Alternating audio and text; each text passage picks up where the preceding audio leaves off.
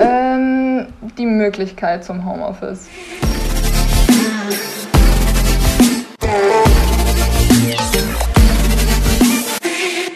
Ähm, also, ich heiße Daniela Edelburg. Ich studiere Tourismusmanagement und schreibe gerade meine Bachelorarbeit. Ähm, ich wurde 1998 geboren, bin demnach 24 Jahre alt und nebenbei arbeite ich als Werkstudent für ein Software. Erste Frage. Was ist dir lieber? Für was würdest du dich entscheiden? Sehr gut bezahlter Job oder eine Arbeit, die dir wirklich Spaß macht? Unternehmen. Mm, Arbeit, die wirklich Spaß macht. Zweitens, 9 to 5 Arbeitszeiten oder auch mal den Feierabend mit Kollegen verbringen? Ähm, Arbeit, ja, mit Kollegen verbringen, wenn die Kollegen cool sind. Homeoffice oder Präsenz im Unternehmen? Ähm, die Möglichkeit zum Homeoffice. Vierte Frage, TikTok oder Instagram? Instagram.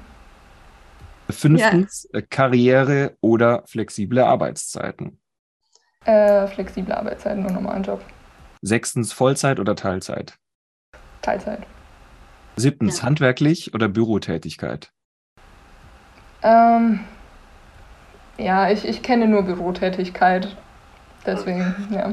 Ein Tipp für Unternehmen, die junge Menschen als Mitarbeiter gewinnen wollen, das wollen inzwischen sehr, sehr viele. Da kann jetzt auch ein bisschen ausführlicher sein. Aus deiner Perspektive, aus deinen Einblicken in TikTok, in Instagram, mit allem, dem, dem du dich beschäftigst, mit den Freundinnen, mhm.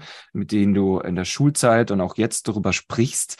Ja, ein Tipp für Unternehmen, die junge Menschen als Mitarbeiter gewinnen wollen. Was müssen die tun? Naja, dadurch, dass meine Bachelorarbeit ja eigentlich auf dieses Thema abzielt, würde ich natürlich empfehlen, Employer Branding Maßnahmen zu, zu nutzen, um überhaupt als attraktiver Arbeitgeber für diese Generation wahrgenommen zu werden. Und ja, das. Konkret, ja. Konkretes Beispiel, Employer Branding, was, was würdest du jetzt einem sagen? Sagt, was, was ist das? Was mache ich da?